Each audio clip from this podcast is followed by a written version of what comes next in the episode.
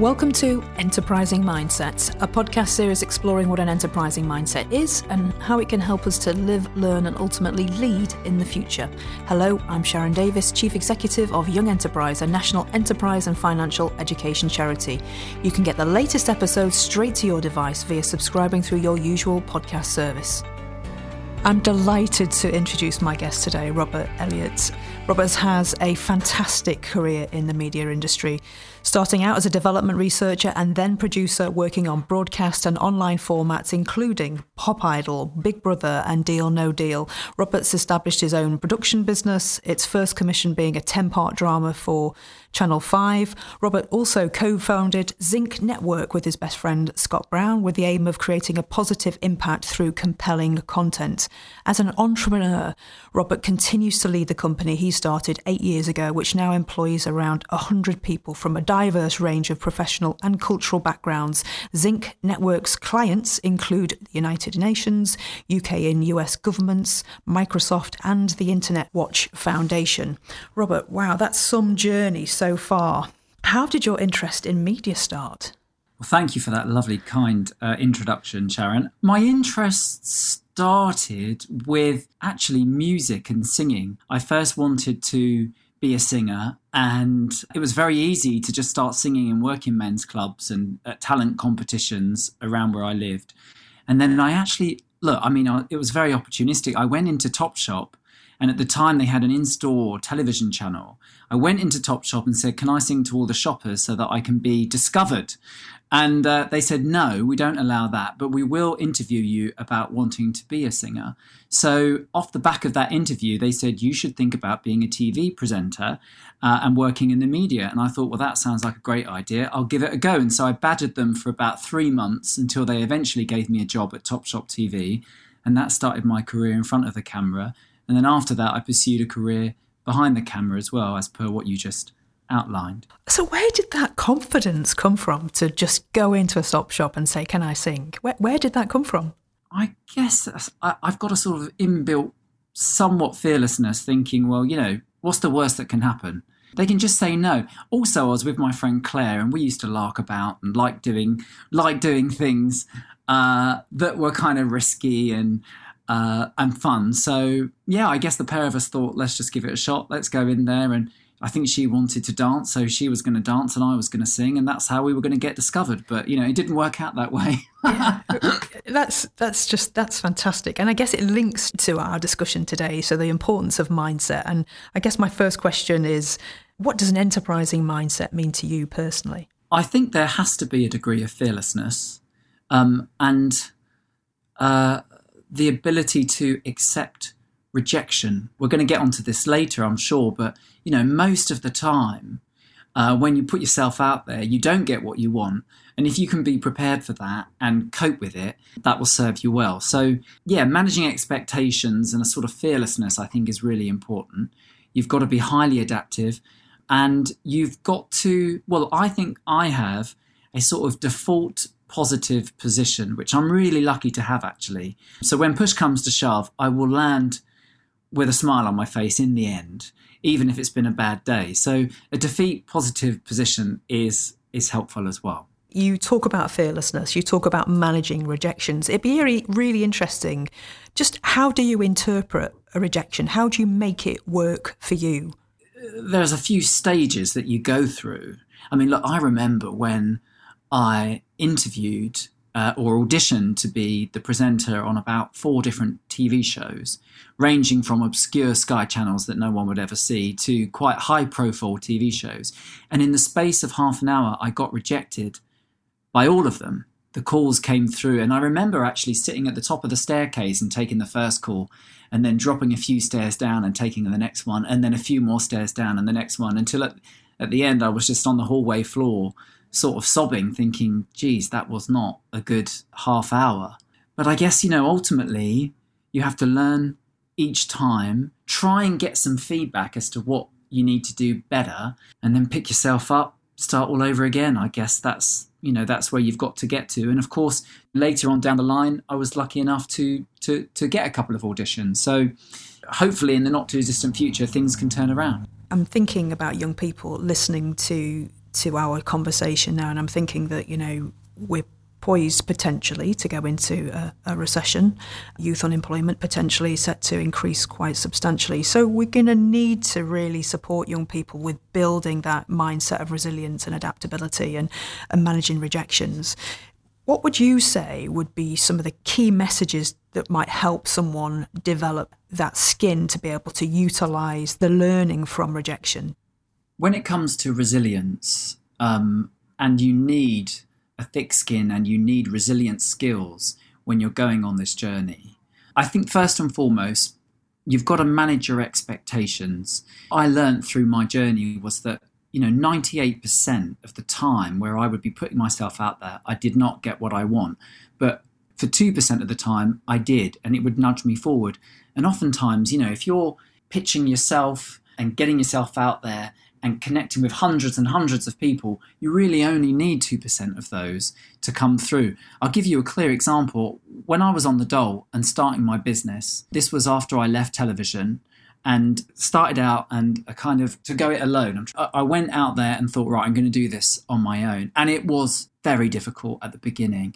And I remember I would go out to two or three events every uh, week and give out my business card.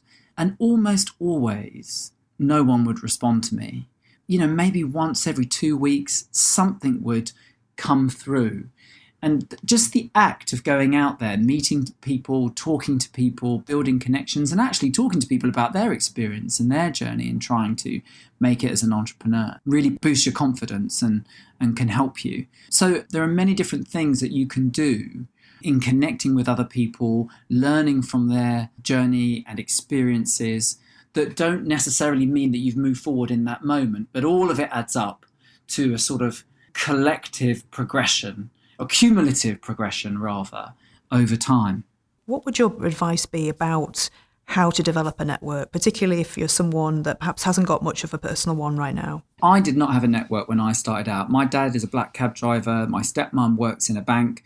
Uh, we are not connected as a family to the media industry at all. I started out by writing to television companies and putting myself out there and available for work experience. And this is a while ago now. Uh, I'm, I'm, I'm 38 years old, so this is probably 20 years ago.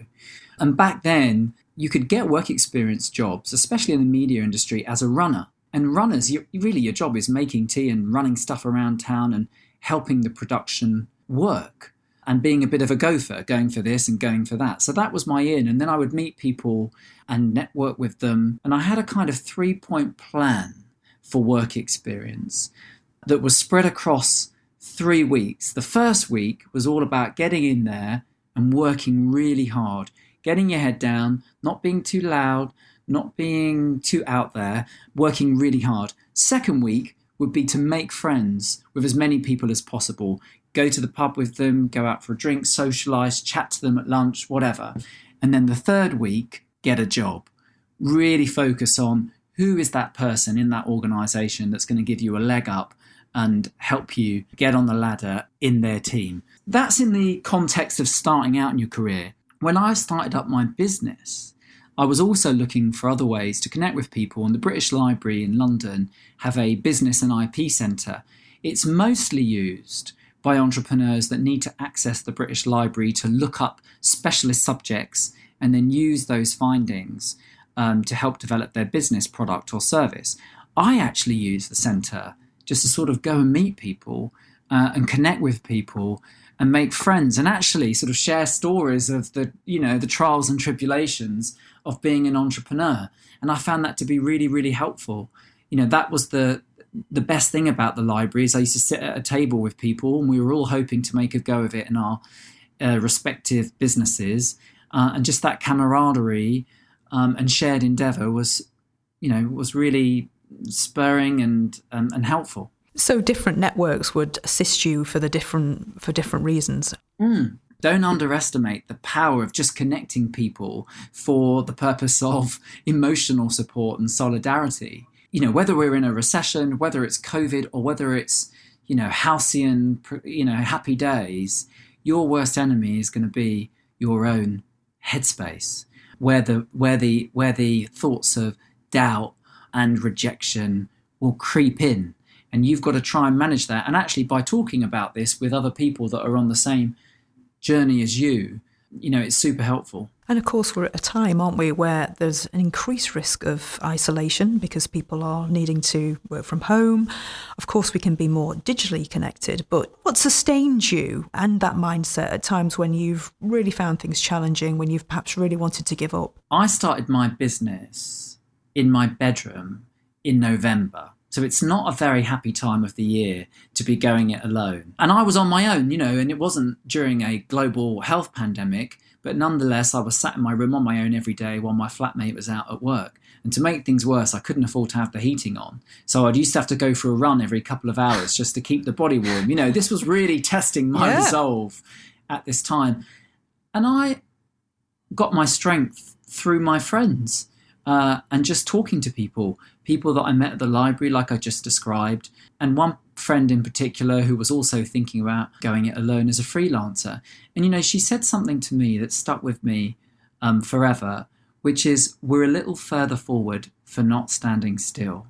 It really um, cheered me up there. And I used to think at the end of the day, look, I've not got a contract.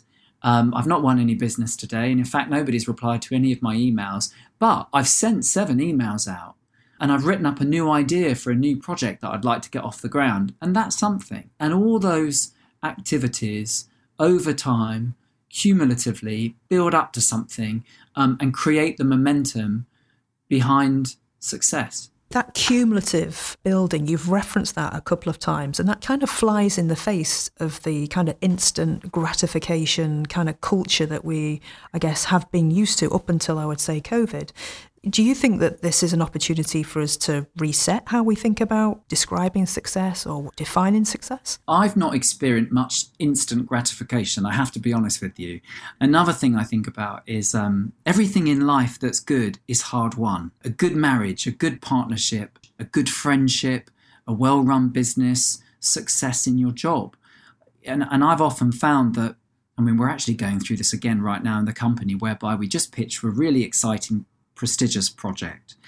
And the client comes back and says, Congratulations, you are the highest scorer. So this uh, means that we might have won it. However, we have 11 clarification questions that you need to answer, and the way you answer them will determine whether or not you actually win the contract. And those 11 clarification questions have now turned into around 25 clarification questions. And on we go answering clarification questions, and they're perfectly acceptable questions, by the way, until eventually they'll, they'll hopefully say, well done, you've done it. And by the time you get to that stage, you're quite tired.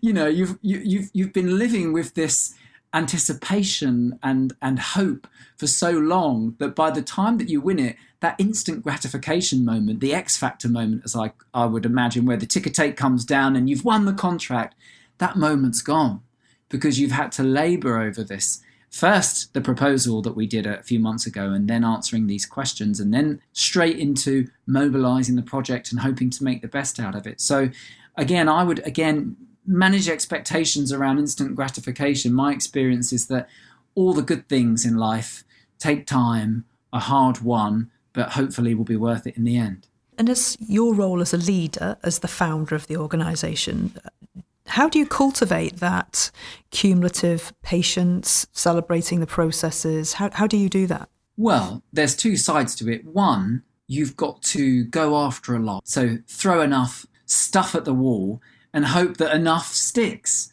And you really have to adopt that mentality. You know, you've got to be out there prospecting opportunities in numerous places. And sometimes, you know, you'll really be thinking, this is never going to work. No one's going to trust us or our idea on this particular subject or in this particular context. But you never know. So I guess you've you, have you have got to balance that with obviously not spreading yourself too thin that you actually don't end up coming up with anything that's that great in any area.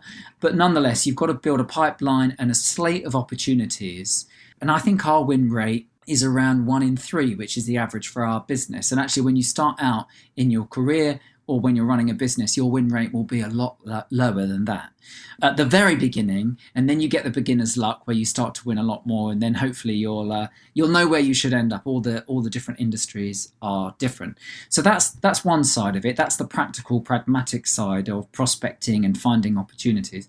The other side is getting your communications right. In a business, it's really important when it comes to motivating the team to make sure you balance uh, uh, messaging around successes and wins with uh, the reality of the hardship and challenge that you're up against in making those wins happen. So you've got to sort of, you know, balance your messaging.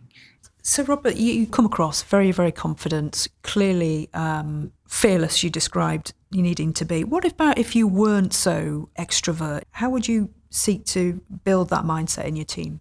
I would say practice and rehearse communicating an idea or something that you want to do, and actually rehearse that with your friends first, people that you trust and know. You know, I, I, a lot of the time, if I'm about to go and do a big pitch to a, to, to a government or a client, I will practice it with my partner or my friends or my family, and I'll look at their faces to, to explore whether or not they're getting what I'm saying.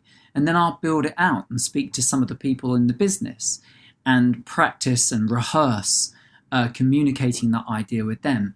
And I keep building that out. I'll then go to a client that might be friendly that I've worked with in the past.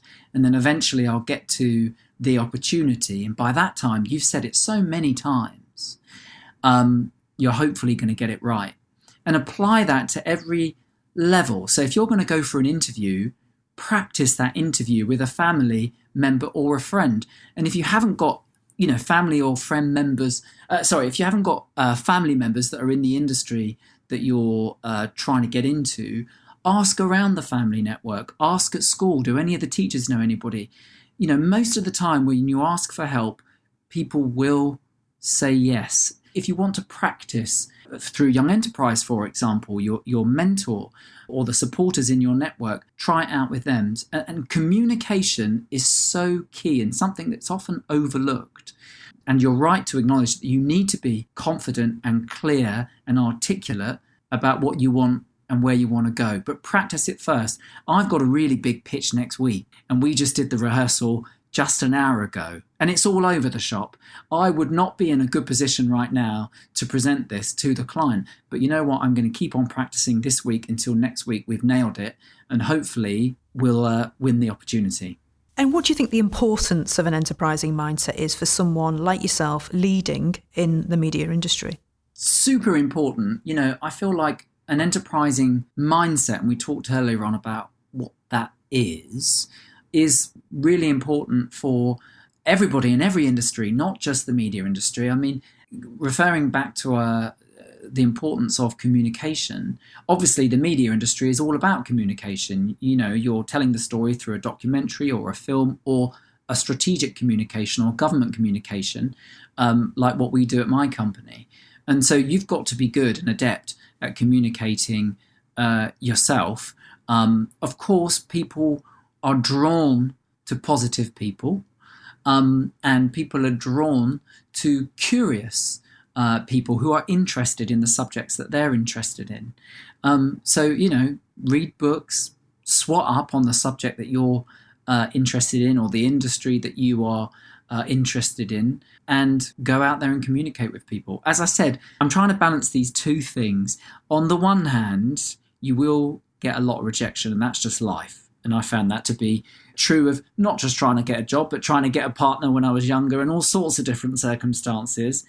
However, a lot of people will help. They might not have a job for you, they might be able to pay you right now, but people will listen to you, will like to oftentimes i find people like to impart their knowledge and wisdom and, and and give people a leg up. So you know access those people find those people and access them. This mindset around being adaptive trying to be positive as a default position and then balancing both curiosity with and a sort of innovative excited approach with being realistic and probing. This is important for the media industry but it's important for all industries i'd say and given where we are right now in this moment, do you think there are opportunities where a more collective enterprising mindset could be nurtured as a, as a country to assist in our recovery from COVID?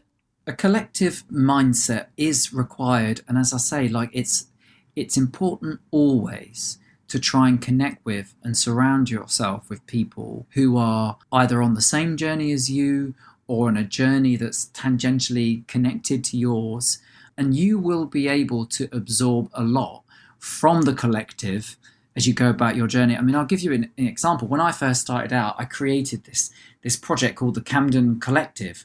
It was about bringing together producers, directors, writers, what have you. And really, I had a I paid the rent on a Portakabin, and this was a free desk for people. The main purpose of that was just to be able to connect with people, have a cup of coffee with people in the morning, share my experiences, my successes, yes, but most of the time, nearly always, we were talking about the strife, the challenges, the difficulties, sharing those stories, being around people that are on the same journey as you. It's super nourishing, it's super important, and I recommend it wholeheartedly, always, um, but especially during these difficult times. It feels like that we have an investment in each other's journey much more than we did before. And that I guess those key qualities you've described before that adaptability, the ability to communicate. But there, there is a sense, isn't there, that we are each other's keeper in a lot of ways that we perhaps haven't felt that before COVID. Yes, and, and, and I, I guess that's because COVID is the great leveler. Mm. It can happen to anyone, and it's happening to all of us, affecting us um, in our communities, on a sort of health level, but also on an economic and business level. So we're all going through it. I mean, at my company at the moment, things are chopping and changing from day to day, week to week, some good, some bad. And it, I guess it is sort of reassuring to know this is happening across lots of sectors and indeed other businesses in my sector. Um, and I read about it in the paper and I talk to my peers about it, and we're all going through it together. And I, I've actually been on the phone quite a lot with my competitors who, who I might be more sort of cagey and, and, and reserved around, but actually opening up a, around them about what they're facing, how they're overcoming their challenges, and sharing some of my stories. I think it's been good for all of us. Robert, thank you so much for your candour today. It's just been really refreshing to hear you and your journey. But before we go, what's what's next? What's next for you? Well, I have just written a five-year business plan, which I'd happily take you through. Um, but I have a I have a feeling we don't have time for that today. I'm happy with what I've got right now. I've got a lovely husband, two wonderful dogs. I've got a nice home, a nice family that we're all supporting each other through these tricky times. As I said, my dad is a cab driver, and you know he's really up against it with fewer passengers to ferry around London. Um, and we're all supporting each other. So that's right now. And I try not to think too far forward into the future, especially during these times. I think it's all about, you know, making the most of what you've got um, and, and, and getting through the weeks and the challenges as they come about in the short to medium term. But, you know, grow the business, be happy, and manage your not just expectations in life, but your desires in life. Try and keep it contained. Otherwise, you spend your whole life wanting something more than what you've got, and that, that would be a shame. Robert, thank you so much for joining us on Enterprising Mindsets. It's been great talking to you. Thanks for having me. Enterprising Mindset podcast is part of a series from Young Enterprise. To listen to more, please subscribe to us in your usual podcasting services. Thank you for listening.